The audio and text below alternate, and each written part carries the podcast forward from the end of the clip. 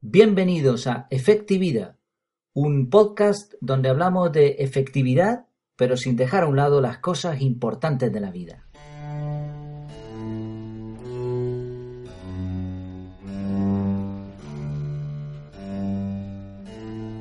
Hoy vamos a hablar del famoso WhatsApp. Vamos a intentar usarlo de forma efectiva y podríamos decir también de forma educada. Por cierto, la semana pasada compramos en casa una aspiradora. Ya tocaba, la que teníamos estaba muy viejita, 17 años aproximadamente, y aunque la habíamos intentado arreglar ya no había manera. Bueno, compramos la aspiradora y la aspiradora nueva traía su manual de instrucciones, sus instrucciones de seguridad. De hecho, la normativa obliga a que haya un manual para cualquier tipo de máquina, incluso además que este manual esté traducido a diferentes idiomas. Y eso que, bueno, es una aspiradora. Todo el mundo sabe usar una aspiradora, tiene dos, tres botones. ¿Y esto qué tiene que ver con el WhatsApp? Pues que el WhatsApp tiene muchísima mayor importancia. En febrero de 2016, el dueño de Facebook anunció que habían conseguido ya los mil millones de usuarios. Teniendo en cuenta que hay en el mundo 7.500 millones de personas, eso quiere decir que uno de cada siete personas, uno de cada siete habitantes del mundo usa esta tecnología. Es una herramienta potentísima. Ahora bien, ¿te has leído el manual de instrucciones? Vamos a hablar de un pequeño manual de instrucciones, algunas sugerencias en las que prácticamente todo el mundo está de acuerdo o debería estarlo por lo menos si quiere usar este método de forma efectiva. Pero antes de nada aclarar una cosa importante. ¿Qué es WhatsApp? Es una empresa y como toda empresa su objetivo es ganar dinero. Quiere nuestro dinero. Sí, ofrece un servicio a cambio, pero ese es su objetivo. Y su objetivo a largo plazo es monetizarse, como le dicen en el argot de marketing digital y de Internet. Es decir, te dan una cosa gratis, pero nadie comprende cómo pueden dar un servicio tan potente de forma gratuita. Es evidente que, pasado un tiempo, esa inversión que han hecho la intentan rentabilizar, como lo hace Facebook, por ejemplo. De hecho, son los mismos dueños, así que lo lógico es que más tarde o más temprano intenten buscar métodos adicionales para conseguir dinero. Así que lo que quiere es engancharnos a esta red social, ¿no? Porque ya ha pasado de ser mensajería a una red social. ¿Qué pasa con ese manual? Bueno, en el fondo no les interesa del todo que sepamos utilizarlo muy bien, sino que simplemente interactuemos de la mejor forma y que más gente lo utilice. De hecho, si buscas en Google manual de instrucciones de WhatsApp, no encuentras. Tampoco hay cursos de WhatsApp. Eso sí, buscando en la misma aplicación vamos a encontrar los términos de servicio, que evidentemente nadie lee, de lo extensos que son y complicados, pero también una sección que recomiendo echarle un vistazo porque está bastante bien, la verdad la sección de pregunta frecuente o FAQ ¿no? en inglés. Por ejemplo, uno de los apartados lo leo porque está bastante, bastante interesante. En cuanto a la seguridad y privacidad, y dentro de esto el apartado cómo protegerse en WhatsApp. Dice, leo textualmente, una de las formas con las que podemos ayudarte a estar seguro es a través de nuestros términos de servicio. Los términos detallan actividades que están prohibidas, como mostrar contenido en tu estado, fotos de perfil o mensajes que sea ilegal, obsceno, difamatorio, amenazante, intimidatorio, con muestras de odio, racista, ofensivo o cualquier otra materia inapropiada o ilegal que viole nuestros términos de servicio. Luego otro subtítulo es Controla la información que compartes. Dice, siempre puedes decidir lo que compartes con tus contactos en WhatsApp y por eso te recomendamos que tengas precaución antes de enviar contenido. Hazte esta pregunta. ¿Me importaría que otras personas vieran lo que voy a enviar? Interesante la pregunta, ¿no? Muy, muy aplicativa. Además, los términos que utiliza son bastante claros, ¿no? Bastante entendibles.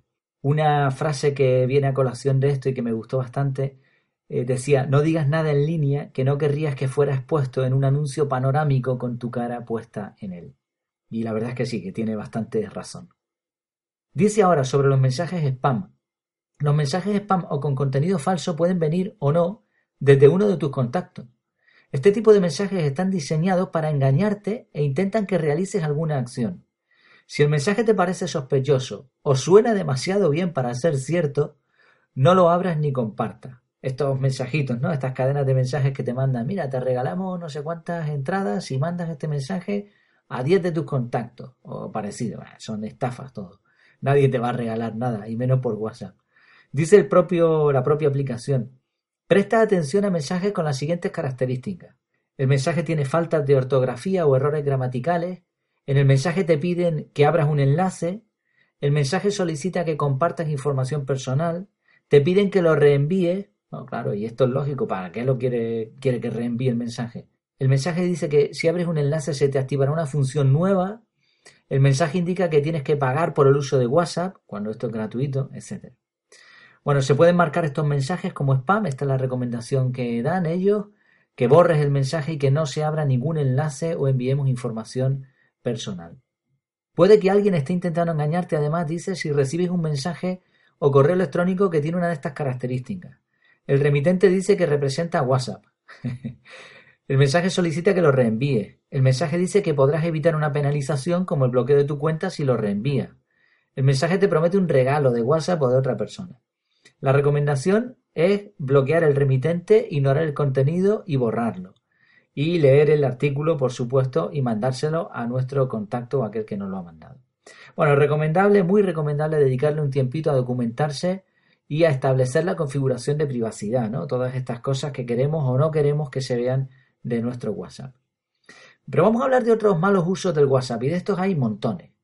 Primero, malos entendidos al ver conversaciones de otros. Y hay un ejemplo graciosísimo que encontré por internet, que no sé si será real, me imagino que sí, pero que puede ser perfectamente plausible, ¿no? Eh, una persona que coge el teléfono de otro y ahora mira el mensaje y ve uno que pone ¿Cómo estuvo tu vuelo? Y ahora responde Soy la novia. ¿Quién eres tú? ¿Y por qué le estás escribiendo? La respuesta fue Primero deja de decir que eres su novia porque ni eres oficial, así que no te hagas muchas ilusiones. Segundo, soy la chica que puede hacer que cualquiera pase de novia a exnovia muy rápido. Ahora dime cómo estuvo el vuelo de mi hermano. Y después añade otra expresión que no voy a reproducir. Si hay que tener en cuenta estos malos entendidos al escribir. Una pregunta que debemos hacernos es, ¿lo entendería otra persona? Porque si no se puede eh, convertir en estas conversaciones de besugos, ¿no? Dos peces ahí, dos besugos ahí, blop, blop, y al final no llegan a nada. Cuidado con los teclados predictivos.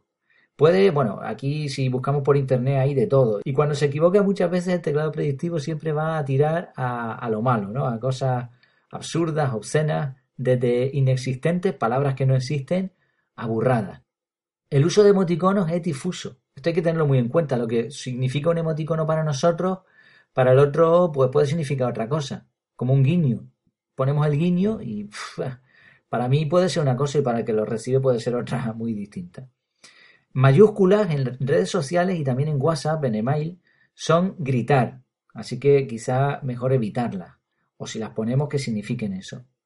Si es muy complicado lo que vamos a poner o es muy largo de, explicar, mejor un audio, que también existe esta opción en WhatsApp, y así la persona lo puede escuchar las veces que le sea necesario.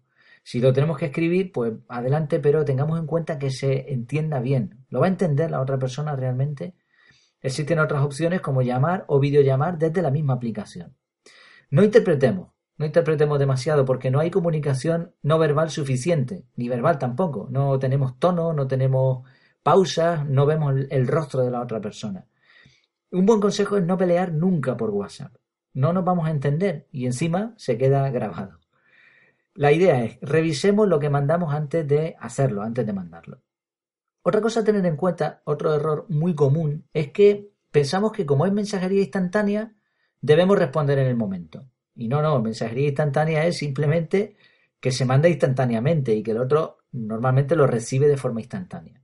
Así que tengamos paciencia y no cometamos el error de hacernos los víctimas, ¿no? Eh, ah, ya no me responde, pues eso quiere decir que, que ya no me quiere, que ya... no, mejor no, no llegar a esos extremos por más que miremos el móvil, además no va a contestar antes. Entonces, sencillamente, respetar tiempo. A lo mejor puede que no lo haya leído o que lo ha leído, incluso aunque esté en línea, puede ser que no lo, haya leído, que esté en otra conversación. Muchas veces, y a todos igual nos ha pasado, nos hemos enfadado y después resulta que la persona nos dice, disculpa que estaba en tal sitio y es verdad encima lo que nos está diciendo. Si tenemos prisa, pues oye, llamemos por teléfono. Ojo con las notificaciones también. Las notificaciones constantes interrumpen lo que estamos haciendo. Y ya hemos hablado en este podcast que eso es un error tremendo.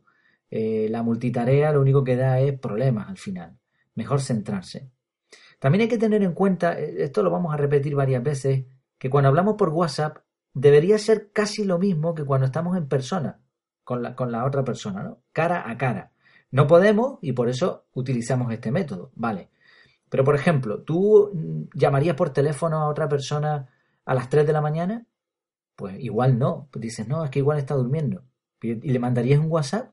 Si resulta que esa persona tiene el móvil encendido por la noche por cualquier motivo, ¿no? que no es aconsejable, pero a lo mejor lo tiene, tiene el volumen en alto, a las 3 de la mañana le mandarías un mensaje, a menos que trabajes de noche, ¿no?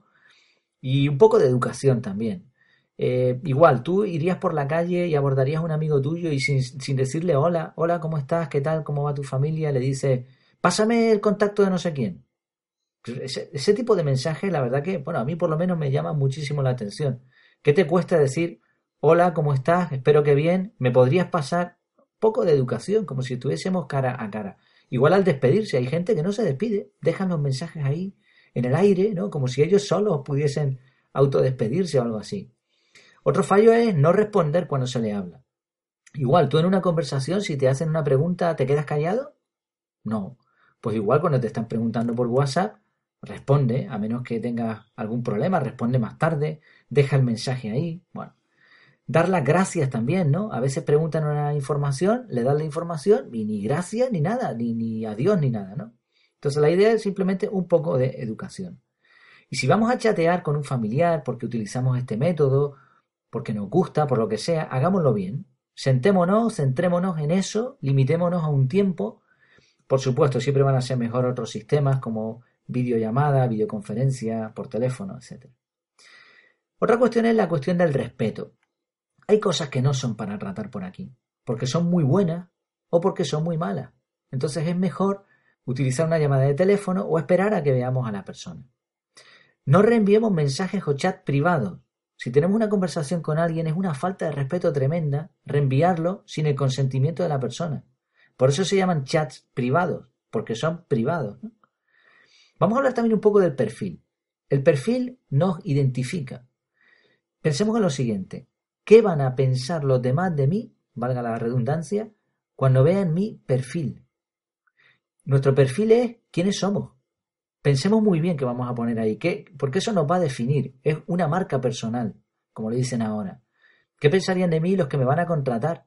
¿O si me van a ascender? ¿O qué pensarían de mí mi entorno al ver el perfil? Eso es lo que nos va a identificar. Y otra cosa muy similar es el uso de los estados. Antes era el perfil, ahora el perfil es eso, ¿no? Pues el perfil nuestro. Y el estado es otra cosa distinta. El estado es algo que nosotros queremos dejar ver nuestro durante 24 horas. Además, el estado solo se comparte a ciertas personas, a nuestros contactos o a aquellos que nosotros hayamos decidido previamente. Y es curioso, aquí se suele hacer lo mismo que hacían antes con el perfil muchas personas. Se dedican a lanzar mensajitos, como me has traicionado y tú sabes por qué. Bueno, ¿y, ¿y, por qué? Yo me pregunté durante mucho tiempo, ¿y por qué mandan este tipo de cosas por aquí? Pues la respuesta es sencilla, porque no se atreven a hacerlo en persona. Esto es una característica de red social. Pensemos de nuevo, ¿qué dice esto de nosotros? ¿Por qué estamos poniendo esto? Y además, ¿por qué queremos que los demás se enteren? ¿No sería mejor gestionar esto de otras maneras? Desde luego habla muy mal de nosotros al utilizar esta característica para este tipo de uso. Otra cosa a tener en cuenta es que en los estados y en el perfil no podemos poner fotos de terceros, de otras personas sin consentimiento. Es ilegal. Y además es una falta de respeto, sobre todo cuando ponemos fotos de niños, de menores. Y tampoco las nuestras deberíamos ponerlas así libremente, ¿no? ¿Estás preparado para que cierta foto corra por el instituto, el colegio, por tu empresa? Tu identidad es tuya hasta que la haces pública. Después no sirve de nada lamentarse y quejarse porque en Internet no hay secretos. Por supuesto, hay usos efectivos, muy efectivos de los estados, como por ejemplo el patrocinio de servicios, una empresa, algo que estamos patrocinando, vender cosas de segunda mano, Vivencias comunes, hemos tenido una vivencia con nuestra familia, con un grupo de amigos, pues lo ponemos para ellos, ¿no? marcando solo quién puede verlo, etc. Y una sugerencia muy práctica es no poner perfiles ni estados cuando no estamos en condiciones de hacerlo, porque estamos mal, embajonados, como se suele decir, deprimidos, o bien porque estamos alterados por alguna sustancia de cualquier tipo, ya me entienden. Vamos a hablar también del uso de los grupos. El uso de los grupos sin un moderador, sin alguien que lleve la voz cantante en el grupo suele resultar en un desastre. De hecho, una de las labores del moderador, del, administrador del grupo, es explicar desde el principio, y a lo mejor de vez en cuando recordar, para qué es el grupo y qué se va a permitir en el grupo y qué no. Incluso una buena sugerencia es establecer un horario. Y además esta persona se va a encargar de añadir y eliminar usuarios para que nadie que no pertenezca al grupo pueda ver ahí lo que está pasando. A la hora de discutir o proponer ideas, si hay alguien que tiene decisión final y no modera, carece de sentido. Se, crea un grupo en el que hay, por ejemplo, un, personal de trabajo y un responsable, un capataz. Y ahora resulta que el responsable no está en el grupo o está, pero virtualmente porque no lo utiliza. Pues ese grupo no sirve para nada. A la hora de discutir o proponer ideas, también es una pérdida de tiempo cerrar, no cerrar un asunto y pasar al siguiente. Así mejor respondamos solo a la pregunta en cuestión y no añadamos más temas hasta que éste esté cerrado. Otra sugerencia más. Primero, disfruta y después comparte. Compartir en el momento resta disfrute. No tiene sentido además, ¿no? Pagamos una entrada para ver un concierto y nos dedicamos, en vez de ver el concierto, a difundirlo en el grupito de turno. Pongamos solo lo que es de interés para el grupo. Y a veces tengamos en cuenta que lo que nos interesa a nosotros no siempre les interesa a los demás. ¿Tenemos dudas? Pues no lo escribamos. Seguramente no va a pasar nada. No pongamos cosas en los grupos que sean para una sola persona, evidentemente y no revelemos datos personales de otra persona en un grupo. Otra sugerencia es que, dada la cantidad de mensajes, lo mejor, lo más efectivo es silenciar los grupos. Yo soy partidario de silenciar el WhatsApp al completo y así lo tengo puesto desde hace tiempo. Pero si queremos que nos lleguen mensajes y que nos enteremos en el momento, bueno, pues vale. Pero si tenemos un grupo, la cantidad de mensajes va a ser un problema seguramente. Tengamos en cuenta también salir de una forma elegante de un grupo. Hay algunos que salen de un grupo sin despedirse, pues eso es lo mismo que el que está en una casa y se va sin despedirse, una falta de respeto. Lo mismo que cara a cara, como decíamos antes. Entonces, pensar simplemente, eh, compañeros, amigos, eh, por un tiempo voy a ausentarme del grupo, no tenemos ni que dar razón. Eh, un saludito, ya está, listo. Siempre también otra opción a los grupos que es paralela prácticamente igual es la opción de difundir. Si queremos mandar un mensaje o fotos o lo que sea a un grupo de personas, podemos utilizar la difusión incluso se guarda la difusión para otras, otras ocasiones posteriores. Mandas el mismo mensaje a varios y además se genera un chat personal con cada uno de ellos. Y mejor huir de estos grupos de amigos con tonterías que te llenan el móvil. Por cierto, si tenemos la descarga automática, tengamos en cuenta que si entramos en un grupo de este tipo, ya sabemos a lo que nos referimos, de fotos de gatitos y, y tonterías graciosas y vídeos, pues el móvil se nos va a colapsar en muy poco tiempo. Y nos vamos a colapsar nosotros, ¿no? ¿Realmente tienes tiempo para eso? Igual es mejor quedar con tu amigo y pasar un rato juntos. Esto es lo que le llaman coste de oportunidad. Mientras estés con el WhatsApp, no estás haciendo otras cosas. Y las mejores cosas en la vida no van a pasar nunca delante de una pantalla. Tengamos en cuenta también con mandar mensajes sensacionalistas o fotos graciosas. Ni a todo el mundo le gusta y además también hay que ejercer un poco de moderación y equilibrio y no difundir noticias falsas ni cadenas de mensajes.